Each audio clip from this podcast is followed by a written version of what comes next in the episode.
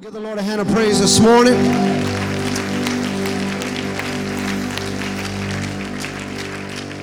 Grab your Bibles, Mark chapter 15. Just remain standing with me for the next few moments. Then you can watch me stand the rest of the moments. Mark chapter 15.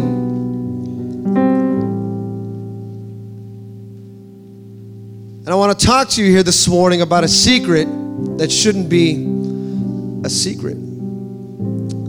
Mark chapter 15, verse 42. We're going to begin there. In Mark chapter 15, 42, it says, It was preparation day, that is the day before the Sabbath. So evening approached, and Joseph of Arimathea, a prominent member of the council, who, who was himself waiting for the kingdom of God, went boldly to Pilate and asked for Jesus' body. Now turn to John chapter 19. John chapter 19, just a few books over. John 19, verse 38. If you don't have a Bible, I believe there's a Bible in your front pew right there. John chapter 19, verse 38 says, Later, Joseph of Arimathea asked Pilate for the body of Jesus. Now, Joseph was a disciple of Jesus, but secretly. Somebody say secretly. Somebody say secretly. Tell your neighbor secretly. It says, Now Joseph was a disciple of Jesus, but secretly because he feared the Jewish leaders. With Pilate's permission, he came and took the body away. He was accompanied by Nicodemus. Mm. Before you're seated, shake about three people's hands and tell them you are not to be a secret.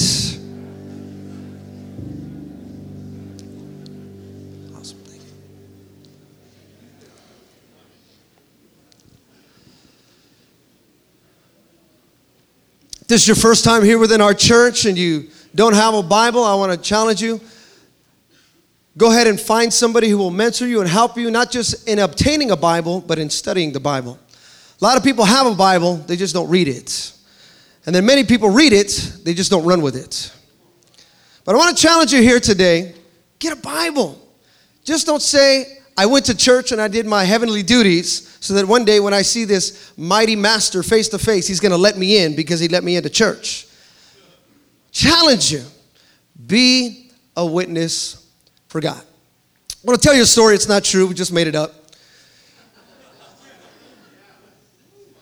There was a man and his wife and his mother in law.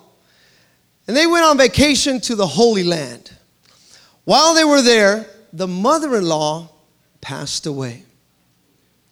The undertaker then told them, "Say You can have her shipped home for $5,000 and have all the burial and all the services there.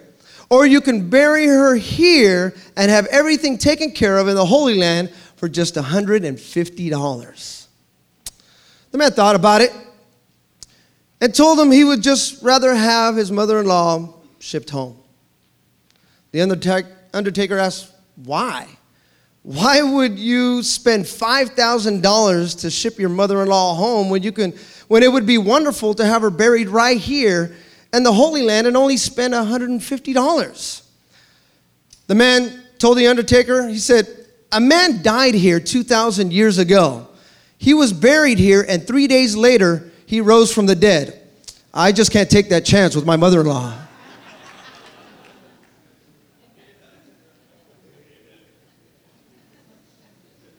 That's cold, huh? That's cold. But for some of you, that's true. I want to talk to you a little bit and pertaining to the death of Jesus Christ, but more so than the death of Jesus as the life of Joseph and what he stood for, or should I say, what he was late on standing for. These few verses in the Bible that we just read have to deal with some of history's most darkest hours ever recorded. The most gloomy of emotions set the tone for the most horrific death ever recorded in the chronicles of history, and that is the death of Jesus Christ. We hear about it. Many of us even have a, a movie in our DVD library. We're able to see this, where Jesus' face was beaten beyond recognition. We hear and we even see about how he was whipped with 39 lashes. He was even married, uh, made to carry a large cross in humiliation up the Calvary, up to the Calvary Hill through Golgotha. So this action that Joseph of Arimathea is one of a glowing deed that even all four of the gospel authors choose to highlight within the lowest of times. What Joseph did here stood out beyond just an instant action, but a lasting courage for generations to come. All four authors, Matthew, Mark, Luke, and John, highlight what Joseph stood for on this gloomy day the death of Jesus Christ. This had to be probably the darkest day in history. But yet, what Joseph did on this dark day spread a light throughout the generations. What Joseph did was beyond chivalrous on this, what we see now as a Good Friday. Joseph of Arimathea. Now, Joseph of Arimathea, the Bible called him a disciple, but a secret disciple. Somebody say secret. Somebody say secret. Now, Joseph, along with Nicodemus, they were both members of the Sanhedrin. The same Sanhedrin that hours before had just agreed to convict, condemn, and crucify Jesus Christ. They were a part of the council that just oversaw the hearing and the instant, quick hearing uh, uh, of convicting Jesus and then beating Jesus and then crucifying him. He was a part of the council that oversaw the ruling of that. That's who Joseph was. It seems that both Joseph and Nicodemus had failed to speak up at the council meetings. See, my friend, what they were showing and what we see here was a very deadly sin, and that was the sin of omission. The sin of omission. Listen, my friend, you and I have been called to the Great Commission, not the Great Omission. See, it's very important that what you and I have and what God has given us, that we share this faith and not keep it to ourselves. Don't be a selfish Christian. Matter of fact, isn't that an oxymoron? A selfish Christian?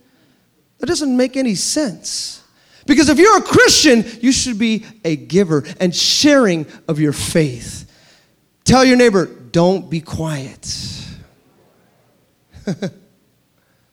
If you study history, as I begin to even study for this message, I begin to look at even one of the most darkest times in the history that even to this day some people can still touch and see and hear about and think about to this day, and that's the Holocaust. You guys remember millions upon millions of Jews were slaughtered, beaten, killed, gassed, tortured. Millions of them. As I begin to study, you know, you know what? True, this is true story. Look it up for yourself. Did you know that the Orthodox Church during the Holocaust was really mostly silent? During the Holocaust, they were having debates on what size candles should be allowed in the church six inches or eight inch candles. While millions of people were being killed, the church was quiet. Wow. Can you imagine if the church would have just stood up and spoke up and said, Hey, don't do that. It's not right. But instead, they were looking at the candles, they were looking at the decorations. They were looking at the lights. No, the camera, it's off. The screen, it's too big. No, it's too cold in the church. No, it's not bright enough. No, they didn't shake my hand. Too busy into themselves rather than worried about the Great Commission they were omitting something very important, and that was to preach the gospel. See, during times of counsel, these can be very magnified, both cowardly and courageously in times of counsel. Now, I don't know if you've ever been in a council meeting before, but I know years ago, I don't know how many of you were a part of it, but there was something happening here in the city of Hayward. And they were actually making this small Spanish church. I'll never forget this. They were making this small Spanish church they were trying to drive them out. It was on Ruus Road off of Tennyson. I don't know if you're familiar with the area. They're on Ruus Road.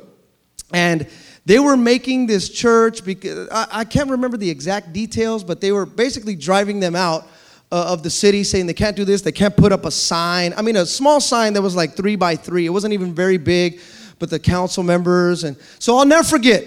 does anybody remember that time? Does anybody remember? There's a few? Okay, there's a few of you. Well, what happened? Bishop Macklin. Thank God for Bishop Macklin. Come on, somebody. Thank God for Bishop Macklin. Thank God for Bishop Macklin. I hope he hears this message. Thank God for Bishop Macklin. Bishop Macklin rallied all the pastors of Hayward.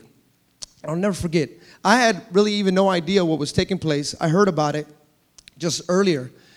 And Bishop Macklin got all the, the pastors and he said, We need to show up at City Hall at this time on a Tuesday night because that's the public hearing. So I'll never forget, we all showed up. There was hundreds of us. Now, if you know anything about a public council, anybody can go. Anybody can go, and you could say whatever you want to say. If you, you know, if a pipe busted or something in the park, you could show up and speak your piece. So on that Tuesday night, we spoke our piece. Hundreds. The council wasn't ready for that. You know, there's like eight council members and about 800 of us. We showed up there. I'll never forget. You have to write your name down, and one by one, you get to submit, and then you come to the podium, and you have, uh, I think it's 90 seconds to present your case. And so I'll never forget the atmosphere in that place. It's what we would describe as like electric as a Christian. Because you could feel it. I mean, 800, which only about 150 fit in the room. So they actually had to tell us but before the council started. They were like, you know, order, order. Uh, can you guys please go outside unless you have a seat? So you could see some people like, I ain't going outside. I to stand right here. You know, you know, Christians, right? When we rally together, like, you ain't telling me nothing, you know. Because, you know, we were standing all along the sides. This was right here, right here at City Hall. And we're there. I mean, just, it was powerful. It was awesome. And I'll never forget, the, uh, I was able, I had the honor to represent Victory Outreach uh, at that time. I believe my father was still around, but he said, go ahead, you know, represent. Uh, or my mom, I, I can't remember exactly, but we were there. And so I got an opportunity to stand in front of everybody. And I shared, and I was like, you know, I'm, on behalf of, you know, I'm from Victory Outreach and I'm here, 800 here and eight in front of me here. So, you know, you feel real strong. Like, yeah, so I'm Victory Outreach and I just want you to know. And I shared a little bit. I said, I want you to know uh, they're on Ruus Road. There was a picture on, on the slide. I said, they're on Ruus Road because that's actually where our very first church was from Victory Outreach. That was our very first church. And I told him, I said, that was actually the first place I got into a fight here on Ruus Road. That's my first place. And I told him, I said, if you are so concerned about a little church with a little sign, I said, what you need to do is you need to go out there right now and be more concerned about the gang members graffitiing on every house on that street. Said, that's what you need to be more concerned about the drug addiction that is on that street. And don't tell me it's not because I live there. I know. You should have seen their face. I go, so I just want you to know we're here because the thing was, if they were going to make that church do it, then the rest of the churches were going to have to start obeying and listening to what they had to say. Start one, domino effect. That church, then let's go to that church. Oh, that church, gonna, then let's go to that church. So we stood our ground, said, no, it's not going to happen. And I'll never forget, it was Councilman Olden Henson, I believe it was his name. He, he looked at me and he goes, because, uh, you know, then they asked questions to us. He goes, I have one question for you, young man. I go, sure, what is it? He goes, the fight that you had, did you win? I go, Sir, I'm still here. But I'll never forget that. It was electric in that council. I mean, it's just, you can't describe it. Well, what took place within the courthouse of Jesus was the complete opposite. It wasn't electric, it was actually a fire that was ready to burn into this man with chains on him. See, that's the way that that council was. See, because when you come into a council of people, I mean, there's just an atmosphere that is there. It's either going to be powerful or it's going to suck the life right out of the room. And in the council of Jesus, that's what Joseph was a part of. Joseph was a part of sucking the life out of humanity. That's what he was a part of. That's what Nicodemus was a part of. They were a part of something that just began to drain the life. The Bible says in 1 John chapter 2, verse 1 through 6, if you're taking notes, 1 John chapter 2, 1 through 6 says, My dear children, I write this to you so that you will not sin. But if anybody does sin, we have an advocate with the Father, Jesus Christ, the righteous one. He is the atoning sacrifice for our sins. And not only for ours, but also for the sins of the whole world. Oh, come on, somebody, that's awesome. We know that we have come to know him if we keep his commands. Whoever says, I know him, but does not do what he commands is a liar. Wow. Being called a liar, I think, is probably like one of the worst four letter words you ever could be called. A liar. Then it says, and the truth is not in that person. But if anyone obeys his word, for the love of God is truly made complete in them. This is how we know that we are in him. Whoever claims to live in him must live as Jesus did. What does that mean? I got my brother right here. This is Brother Greg. And I say, Brother Greg, I said, man, I know Brother Greg. Matter of fact, we're going to start a TV show called Everybody Knows Greg. If you've been a part of our church, if you're visiting our church, just talk to Greg for about five minutes. I can almost guarantee he knows you or he's related to you. Everybody knows Greg. I know Greg. All right, awesome, powerful. Praise the Lord. I asked Greg, say, hey, Greg, can I borrow your tie? Greg says, yes, of course, not a problem. We have an understanding. To, don't do it. That's your tie. That's your tie. But we have an understanding, more than likely. But if I walk up to one of you maybe some of you, maybe I may not know that well. I'm looking even right here. So how, how you doing? Nice to meet you. What is your name? Jesselyn? Jesselyn, can I borrow $500? I just met her right now, by the way. Some of you are thinking, oh, he knows. I don't know her. Do I know? Have I met you before? Well, I've met you now. Hi, my name is Steve. Nice to meet you. Esteban. People can't say my name right. See, I have to explain myself all the time. Now, I'm omitting one thing. I'm omitting a trust that we have not built yet. I'm omitting a relationship. Now, I'm still asking. I'm probably, if I get to know her, maybe in about 10 years, I'll ask her for 500 bucks. Now, I'm not going to ask her right now. No way. I don't have no relationship. There's nothing built there. So, what was being asked of Joseph, he omitted one thing. He had the sin of omission that he was able to speak up, but he didn't. He didn't speak up when he should have because there was nothing built that he thought, well, I, I can't do that. There's no way. See, my friend, if you and I are going to come to church and say, I'm a Christian, well, we're going to be able to tell by the way that you walk, by the way that you talk, by the way that you live. Now, listen to me. We're not perfect. Even though I know Greg real well, there's still some mistakes that sometimes I make with him. I know he definitely definitely, definitely makes with me. Definitely. Now, know this just because he makes mistakes, it doesn't change my love for Greg. Doesn't change that. The same way it is with us in Christ. We make mistakes to Christ all the time. That's what sin is missing the mark, making the mistake out of his will. So here we see Joseph and Nicodemus were quiet at the time when they should have said something. They should have said something. But there was something that did happen to Joseph right after the death. Joseph began to take heart. The closer, more well known disciples had left their master. Peter, gone. John, gone. James, gone. All of them gone in 60 seconds. Come on, Nicolas Cage, they were gone.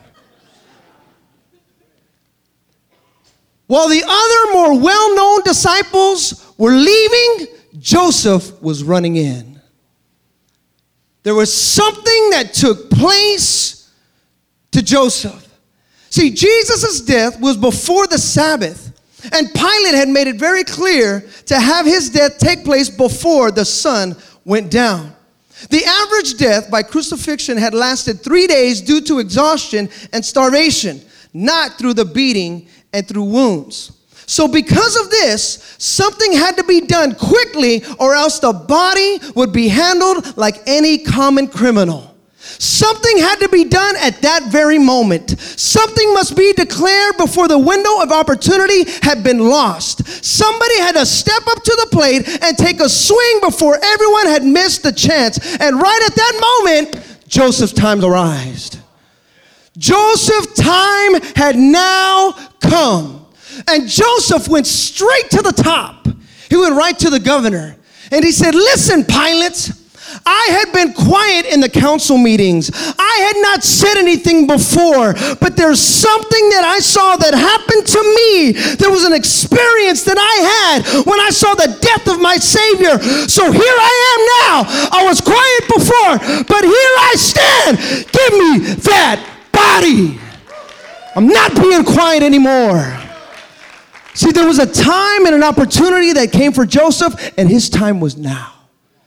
Maybe the other disciples, see, but even the other disciples, Peter, I'll never leave you, Jesus. Where was he? Gone. It's not about all the talk, it's about the walk. Joseph walked right into Pilate, walked right into him, said, Look, before I know I was quiet, but now I got to say something. Something must be said. Now, what were the things, three things really quickly that I want to share with you, and then we're done. Three things that I want to share with you that kept Joseph a secret disciple. Number one, the Bible says, was out of fear. He was a secret disciple out of fear of the Jewish leaders. See, fear has a way of closing a, per- a person's mouth in the most crucial of times. I like what Fulton Oursler said. He said, We crucify ourselves between two thieves the regret for yesterday and fear of tomorrow. We do that a lot. Fear, it grips us. Fear takes over us. I, I can't do that. I shouldn't say anything. And listen to me, especially in our day and age today, where technology and information goes very quickly and it gets out there real fast, it really begins to grip you, saying, Man, look at everybody. Watch this. You ever been in a conversation, been talking with people, and let's just say like a movie? Hey, how was that movie? Oh, they said. Have you ever stopped to think, who's they? Who's they? Like, if you really stop to think about it, more than likely they is one person, if you really think about it. But because, you know, we don't want to say, oh, one guy told me, we just say they or all of them. Did you know that there's an agenda that is coming out right now that only is they, but it's really only one person? It's a small percentage. And, and even if we talk about it, it's like, shh, shh, it's a council meeting. You can't talk about it. Do not talk about homosexuality. Don't say that word. If you say it, we're going to take you to jail. Right? There's an agenda coming out, and it's keeping, why? Out of fear. Don't, don't say nothing. Don't say nothing. Especially when you're right, when you're there at your job and people talk about it and you hear them talking about it, right? And even they can misconstrue it. Oh, God loves all people. He loves them all. That the homosexual, he loves them even in their sin. It's perfectly fine. And you're sitting there going, oh, man, what fear? I can't say nothing. What if I what if I say something? What, I, what if I get fired at my job? I need my job. I need this money. I need to do, I have to do fear. See, the Bible says that Joseph didn't say anything out of fear of his leadership fear of his boss, fear of his coworkers. Fear. I, I want to tell you right now, more and more, more and more, the agenda of this world is to close the mouth of the Christian. That's their agenda. Whatever they can do to close the mouth of, they don't care about Buddha. Say whatever you want, Buddha. They can care less about Hindu, uh, do, do as much Hindu and Allah and mother, do, do whatever you want. Christians, they need to be quiet. You need to be quiet. And so, out of fear, like, well, you're right, I need to be quiet because if I say something, I'm gonna lose my job. If I say something, I'm gonna lose my friends. If I say something, I can't. T- so, I'm just gonna be quiet. See, fear is able to grip your mouth and keep you quiet at the most crucial of times. Can you imagine if there was no fear and you were at the right moment, at the right time, speaking to the right person? Whew, righteousness would fall in. But because of fear, no, I can't say nothing. Not me. I, will I'll be a church person, I'll be a disciple, but I'll just be that secretly. The Bible says in Proverbs chapter 29, verse 25, fearing people is a dangerous trap. Fearing people is a dangerous trap. See, this was the kind of fear that has created a large nation of Joseph of Arimathea's amongst Christians. People who keep the witness to themselves. Abraham, the father of faith, became a liar out of fear. Out of fear. Know, well, I, well, she's like, yeah, she's my sister. She, she's my wife, but she's my sister. You know, I'm not telling the whole truth, but you know, I, I don't, I don't want to lose. I'm gonna, I'm gonna, if I say the truth, I'm gonna die. Even Father Abraham, out of fear, became a liar. The great prophet, the power prophet Elijah, became depressed out of fear depressed. And you know who he, who he feared? He feared a woman. He feared a woman. What's wrong with you, little sissy? Come on, man. Fear gripped him. And so, because fear gripped him, he became depressed. I can't do this. I can't do that. No, no, I, I know I just went and we just took care of all those prophets of Baal, but man, I can't do that anymore. You know how hard, I just want to give you a little bit of insight right now to even sometimes, even as pastors, I want to tell you this. Pastors, we could even preach the most powerful message. When we get off the stage, we feel we bombed. It's, it's, it's a weird feeling, I'm telling you. It's a weird feeling. And anybody who's ever come behind this pulpit knows what I'm talking about. Because when you preach, you're like, yeah, and you feel it sometimes. And, and, what's funny is that even when it's flipped around, you're like, man, I preached the best message ever. You get off stage and people are like, yeah, don't shake his hand. He bombed. Like, oh, man. Because fear, did I do good? Did I not do good? Was it great? I don't, I don't know. I, man, I, okay, I, I, I, witnessed to her, but did she really hear me? I don't think she heard me. Oh my, god, did that really happen? Man, oh, okay, I don't know. I, I'm not really sure. And fear grips you. And fear makes you take a step back. See, but even the greatest feared, but the greatest fought. See, the best fear, but the best fight. The best have that fear come over them, but then all of a sudden there's a faith level that goes above their fear level and says, Greater is he that is in me than he that is trying to take me out through fear. Abraham feared, David feared, Elijah feared. Gideon feared. All these men feared, but nevertheless, they still fought. Listen to some of you here this morning saying, "Well, I go to church and I'm just here and it's okay." Listen, I know that when you when you're here in church, it feels good, man. I'm singing the songs, I'm worshiping, but then all of a sudden, when you go out there, I can't worship. I can't lift my hands. Even though a lot of times here at church we say, "Man, take church to your job." And you're like, "Yeah, I could do that. Yeah, I could do that." But then all of a sudden, you get to your job and you hear that music, like, Nah, I'm not going to say anything. They, they can just do what they want. That's no big deal. See, it feels good in here. It feels fearful out there. I can't do that. See, that's what happened with Joseph. Fear had taken over his life. See, my friend, the best fear, but the best fight. The Bible says, Yea, though I walk through the valley of the shadow of death, I will fear no evil fear no evil. See, my friend, never fear shadows. That always means that there is a light shining somewhere. Another reason for his secret discipleship is because he was very wealthy. Somebody say wealthy. In other words, he had a lot to lose. If he was going to say something, he had a lot to lose. He had money. See, my friend, it's not about the money in your pocket, it's about how much you let into your heart. The Bible says, For the love of money is the roots of all kinds.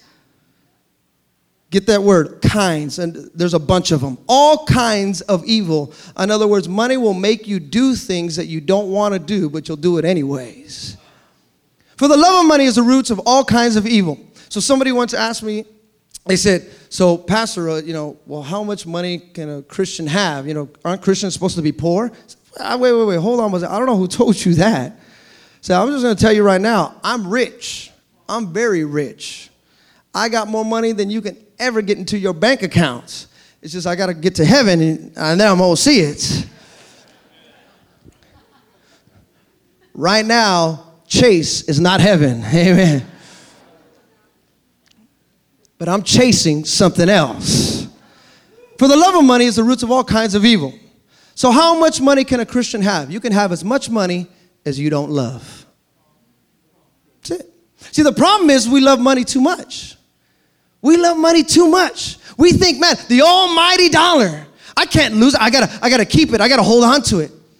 You know, the, the principles of the Bible of giving, they, they kind of go beyond the church walls and the church barriers and they do powerful things, even beyond within church. I know people, I've shared this before. I know personally people who are not saved and they have intentionally said, I will not go to church. Nevertheless, they still say, I will intentionally tithe. And they're blessed. Because they know if they're gonna continually obtain finances, because that's what they're going after, they know the principles of the Bible and they apply it. And they get blessed. Because they understand. They don't love money. They don't love that. They don't want to let it in there. I think it was Winston Churchill that said, I give money away before I get it, lest it find its way into my heart. You got to give it away. You give it away. Don't keep it. Don't hold on to that thing. See, Joseph, he was a prominent member of the council. He had a lot of money. So if he was to say anything, he probably would have lost everything. It was very important. Everything was hinging on what he was about to say. Because if he's going to say this, it's going to stand to maybe be treason. And if you're going to be, we're going to take all your assets, we're going to take everything that you have, and it's going to be ours. So, what Joseph did, man, this was very important. He was a wealthy man, he had something that others wanted. See, wealth can either be a great servant or a hard taskmaster. Riches tend to make people self sufficient in need of nothing, including a Savior, that they don't need Jesus. See, Joseph had missed many opportunities to be a witness because of his wealth. Riches has a way to create cream puff Christians. I got that from my father right there on that one. Cream puff Christians. I was like, what's a cream puff Christian? Right? Because I was like, what's a cream puff? I don't know. cream puff. Then the other day, my son, he, uh, he likes these Cheetos, right? They're called puffs, Cheeto puffs. And so I remember my son, he had them all over the floor. Jesus, help me, Lord. Because when my son eats, for some reason, he thinks the whole floor is his dinner table or something. So I remember he had these cheese puffs, and I'm they're all over the floor, and I'm walking. I'm like, ah, oh, Elijah, get in here. And Elijah's face, if you know my son,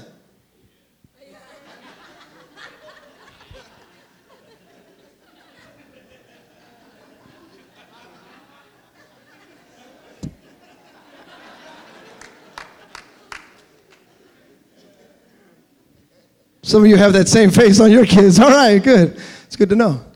You're just looking at me. I'm like, Elijah, pick these up. I didn't do it. I go, Elijah, you're the only kid here. All of my other children were gone. He's like, okay. So he goes and he starts picking them up. And I'm like, ah, oh, this kid. And then he's picking them up, but he starts like stepping on them. I'm like, I'm like, pick them up, pick them up. And he's like, oh, okay. And then he turns around and he steps.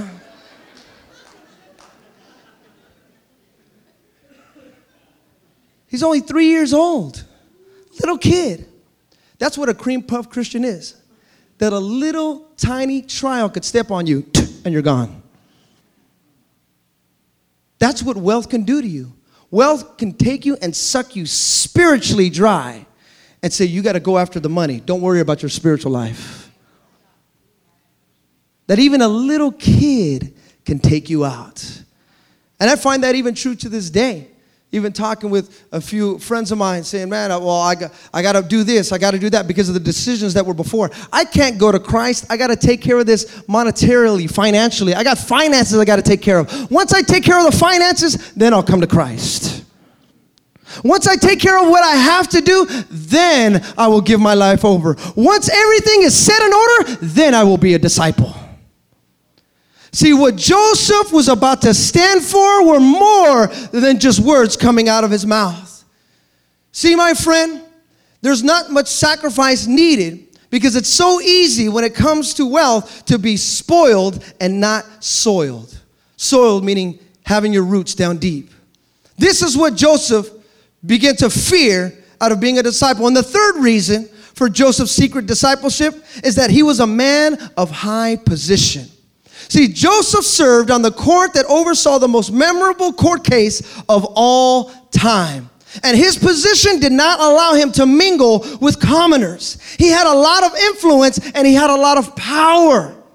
What his position stood for was more than just coming to the governor and saying, I have a good idea.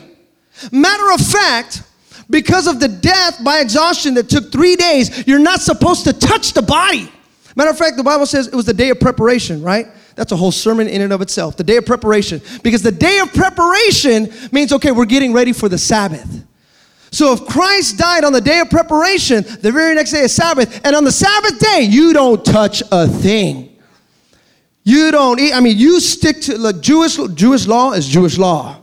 Don't touch, don't go. You can't go. There's actually a lot of laws to that. Without going into it, just on the Sabbath, just know this. If he were to touch any sort of body that was dirty or any carcass, anything undefiled, he can be thrown out. You are not to do that. See, his position of what he was doing, he was not to mingle with the commoners.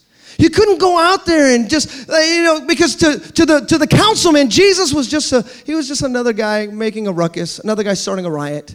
Kill him like the rest of them. He's a commoner. We'll get rid of him. But something happened to Joseph. Something took place in his life Yes, he was a little scared at first.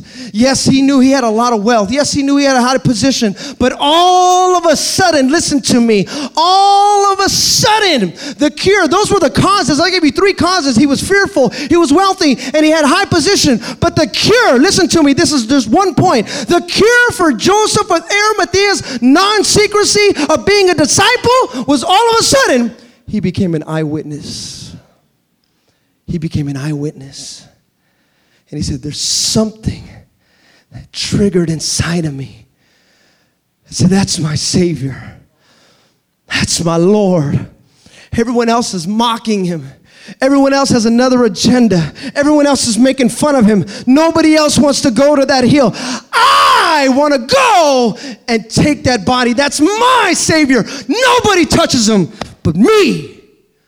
This was very important what Joseph was saying to Pilate. You can't just go up to Pilate. You have to have status. Joseph had it. He understood his position. So here's Joseph, goes up to Pilate, and he asks a request that you're not supposed to make this request. Let the commoners deal with that dead body. Let the commoners deal with that blood. But Joseph said, No, that's my Savior. I know before I didn't say anything. I know just a couple nights ago when they brought him before us, I stood here in the Sanhedrin and I was quiet. I know before when they were whipping him and beating him and mocking him and spitting on him, I was quiet. I know when everyone else was looking at him carry that cross, so was I. And I said nothing. But now I see something on that cross it did something to me.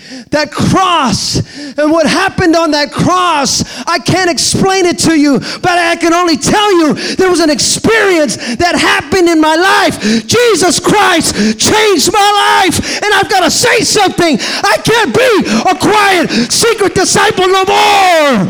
Jesus Christ changed me. He rearranged me. He transformed me. And because of that, I got to say something. I got to open my mouth.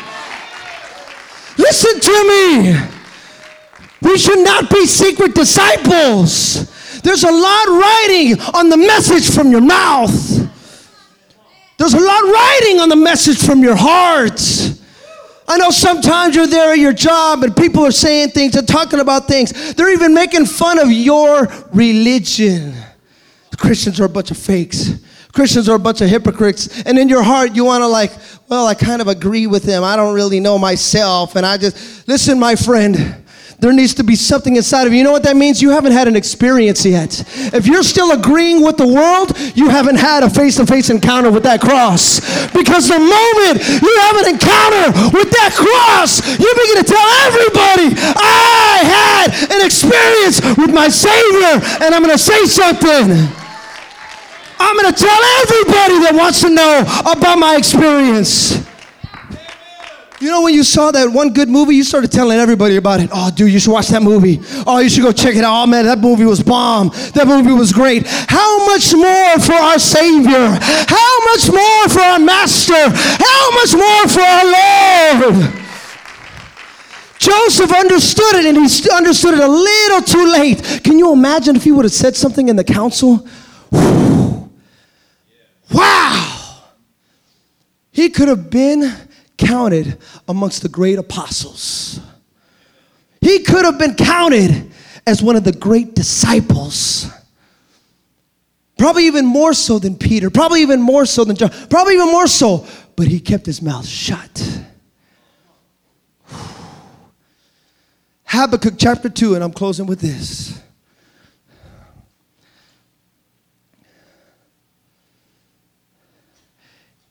It's been said that he who stands for nothing will fall for anything.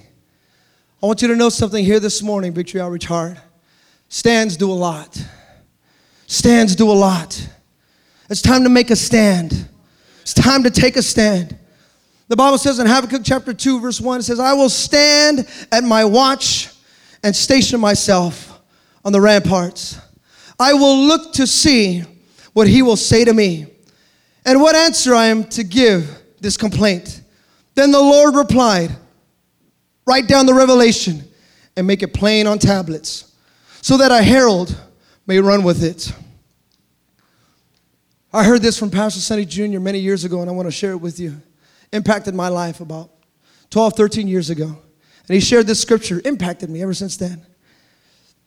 He talked about how many people they go to school and they pursue an education just enough to get an A just enough to get by.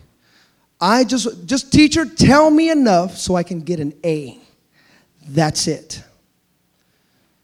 And many times that's kind of how Christians are when we come to church. Just tell me enough just so that I can get by and I'm okay. Where my sins are, I don't know about her sins or his sins, but my sins are good. Just give me enough just so I can know. See, the Bible says to get that vision, write it down, make it plain. See, us here in Victory Outreach, many times, we don't have a problem with writing down the vision. We really don't. You can, matter of fact, when you walked in here, you've seen posters right there, you've seen a poster there, you've seen the video here, you see it in our leaflets and our pamphlets right here. You go on our website. What's Victory Outreach all about? What's their beliefs? We don't have a problem writing it down. Sometimes we have a problem running with it. We have a problem running with the vision. Writing it down, making it plain, that's really not an issue anymore because of the forefathers that went before us. They made it plain, they made it very clear what we're called to do. We just sometimes have a problem taking a stand for it. If anybody here this morning would be a secret disciple, I pray after this message, after this morning, you would say, I'm not going to be a secret no more. Listen, this is not the Secret Service. We're not here protecting a president. We are here declaring the King of Kings. That's what we're here doing. A lot of people always figure, okay, I'm going to church. Yes, okay, don't tell nobody. Don't tell nobody I'm going to church. All right, okay, uh, I'll be back on Monday, you guys. Yeah, go ahead and keep doing whatever you're doing. Don't worry about it. I'm just going to church. Okay, God bless you. Your mission field, your commissioned field is out there in that workplace where you think, listen, you don't go to work to make money. If that's a surprise to some of you, surprise. I know many of you think, well, I go to work, I'm gonna make money so I can get a house, get a car, get all these nice things. I want you to know something. I like what Pastor Toby said the other day. He who dies with the most toys still dies still dies. Listen, my friend. What God has called us to do here, we made it plain. We wrote it down. We want to reach the inner cities of the world. As AJ comes to the piano here this morning, you know what excites me when I see Artie here? And I, I don't know why. I have no idea why. But I was talking with Greg the other day, and he made it clear to me, actually. We were talking. We were sitting down and we were talking. And I said, Man, ever since I was young, now, I know you look at me and you go, Oh, Pastor, good, great, awesome. Yeah, I was never a gang member, never a drug addict. Matter of fact, the one drink I did was in church when they gave it to me for communion. Pass the communion. Can I get some more of this, please? I didn't, well, because drinking really never appealed to me, to be honest.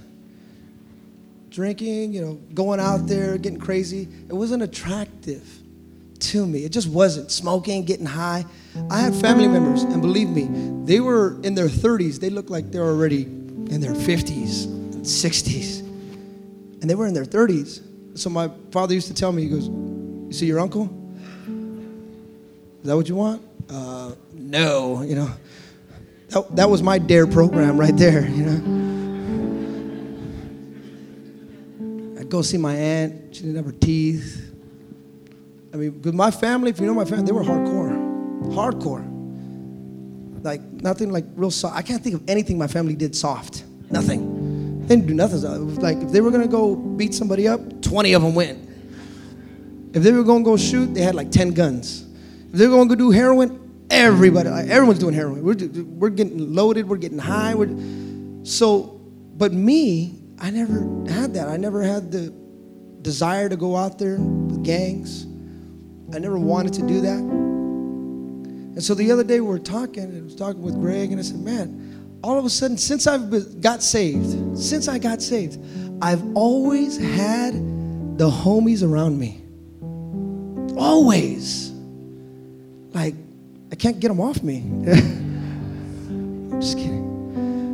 But I've always had just something like, and believe me, I ain't got no tattoos. I don't know.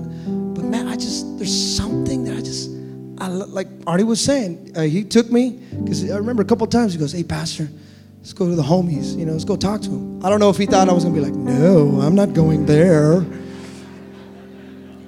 That's Sureño. They're scary.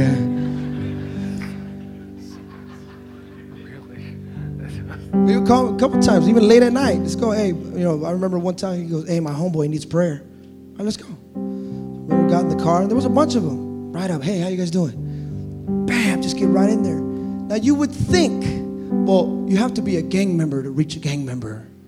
You need to be a drug ex-drug addict to reach a drug addict. How many of you, if you were to have cancer, you walk into the hospital, go, okay, doc, only if you have cancer will you treat me.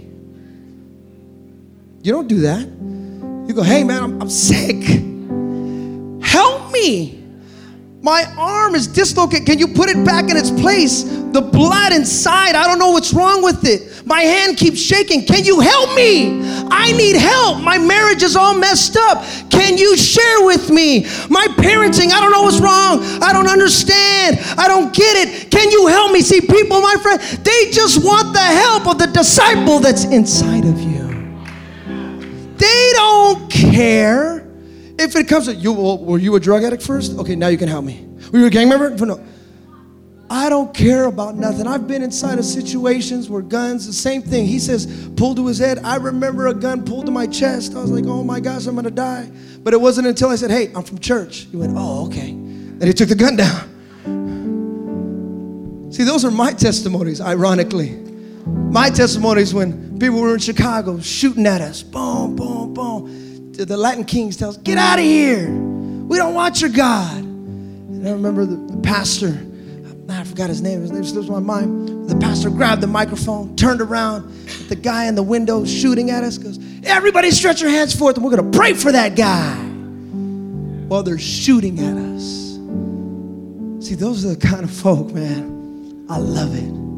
People have looked at me and told me to my face, Get your God the hell out of my life, to my face. And I said, You know what? Jesus loves you. Jesus died for you. I had a guy, I don't know if Marina was there in London, the guy socked me in the face. I don't know if you remember that. Guy socked me in the face because I gave him a flyer. Boom, I had my hood on. He grabbed my hood. Boom, socked me in the face. Whoa. Turned around and I seen a bunch of people laying hands on him in the spirit.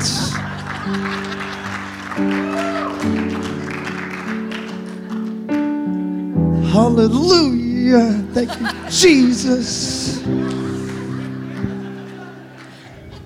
If you're listening on the podcast, you ain't gonna get that one. Listen, I don't know what it is, but I've seen vision. It's plain, it's simple. Reach the drug addict, reach the hurting, reach the homies. Just go do it. Just, just do it. You have been anointed and appointed to do it. Some of you that you're scared, like, well, I can't do it. I didn't come from that background. Neither was I. And well, I didn't do it what's funny is that some of you came from that background and now you look at it and go, oh, I ain't going there anymore. What? Over there in the club getting all crazy. Hey, and here we are witnessing to you. And you're like, all right, thank you. And then all of a sudden, God touched your life. Like, all right, praise the Lord. I ain't going back there.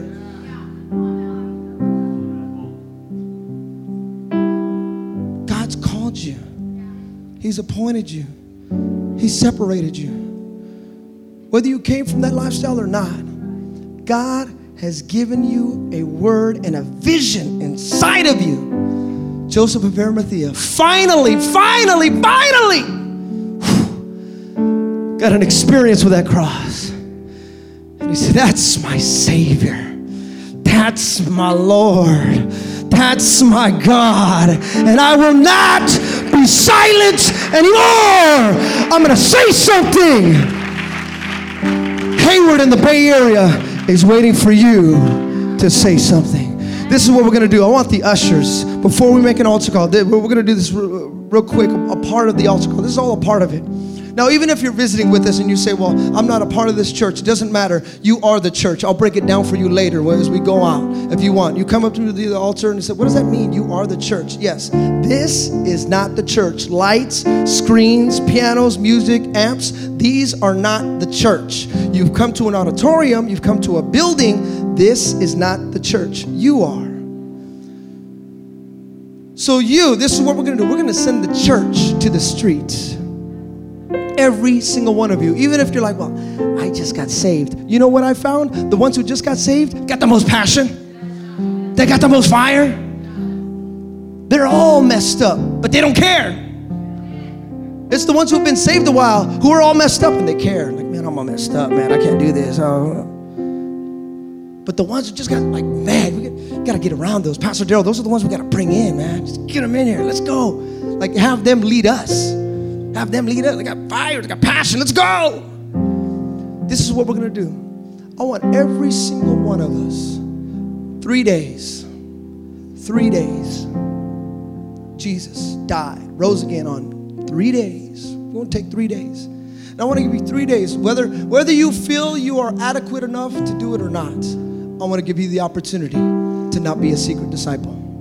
This is what we're going to do. I have flyers. I always have flyers on me, anyways flyer. This is what I'm going to ask. Every single person here, whether you know what to say or not, Bible says, just go and I will give you the words. This is a twofold purpose, okay? Just want to tell you, this is not evangelism. This isn't evangelism. This is a flyer. It holds two purposes. Number one, it's an icebreaker. That's it. It's just an icebreaker. Say, hey, how you doing? I want to give you this flyer. Because normally you wouldn't walk up to anybody and go, hey, how you doing? Unless you're like me, I'll do that. I don't care. Hey, Jesslyn, how you doing? All right. I'll walk up to you. I don't care. That's how I am. But if you're not, I understand, not everybody's like me, but that's okay. You don't have to be like me. You just have to be like him. That's what the Bible says. First John chapter 2. Just read it. You got to be like him. And if you're to be like him, you got to spread the gospel. So this is the way to help you. Number one, this is an icebreaker. Just break the ice break the ice. And number two, it's a reminder. That's all it is.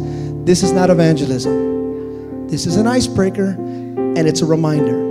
What I want you to do is I'm going to give every single person here Whether you feel yourself a strong disciple or a weak disciple, everybody's gonna have an opportunity to share the discipleship. I wanna give everybody five flyers, five flyers. And within three days, I want you to share the gospel to five people.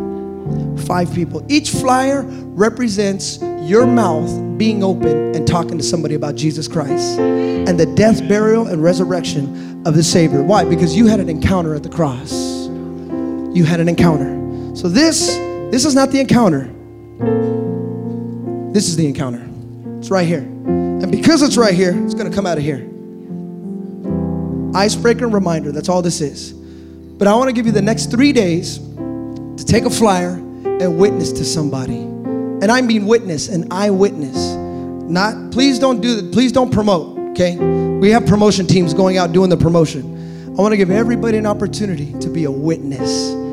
You're gonna go to somebody and say, hey, I wanna give you this, but did you know that Jesus loves you? Listen to the testimony of Nicky Cruz. They were about to throw down in a gang fight with David Wilkerson preaching. They had the, the gangs right here, the bishops and the Mau Mau's. And they were ready back in the early 60s. They were gonna fight in the middle of a preaching. The whole gang, there was hundreds of them, hundreds of Mau Mau's, hundreds of the bishops. They were about to throw down right there in the middle. They had planned it out.